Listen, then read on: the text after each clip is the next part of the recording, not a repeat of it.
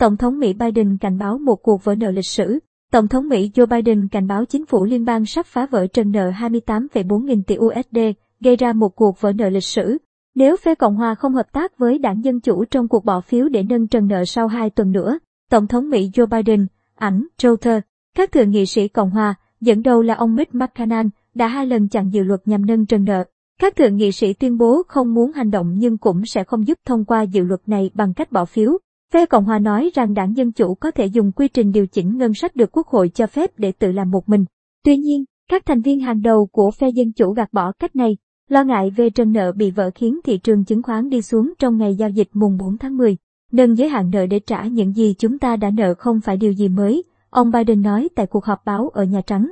Khi được hỏi liệu ông có thể bảo đảm chính phủ sẽ không phá vỡ trần nợ, ông nói, không, tôi không thể. Điều đó tùy thuộc vào Mitch McConnell. Trong nhiều tháng qua, ông McConnell nói rằng phe Dân Chủ có thể dùng quy trình điều chỉnh ngân sách để vượt qua Thượng viện. Nơi đòi hỏi 60 trong tổng số 100 nghị sĩ đồng ý mới có thể thông qua luật. Lãnh đạo đa số tại Thượng viện Mỹ, ông Chuck Schumer, từ chối dùng cách này. Trong thư ngõ gửi tới ông Biden, ông McConnell nhắc lại rằng đảng Dân Chủ không cần đảng Cộng Hòa hợp tác để thông qua luật nâng trần nợ. Và phe Cộng Hòa đã duy trì quan điểm này suốt 3 tháng qua. Đừng chặn đường nữa. Nếu các ông không muốn giúp để cứu đất nước thì hãy tránh sang một bên để không phá hoại, ông Biden nói. Cho rằng vỡ nợ là khủng hoảng có thể tránh được, ông McConnell vẫn kiên quyết cho rằng đảng Dân Chủ cần tự xử lý giới hạn nợ.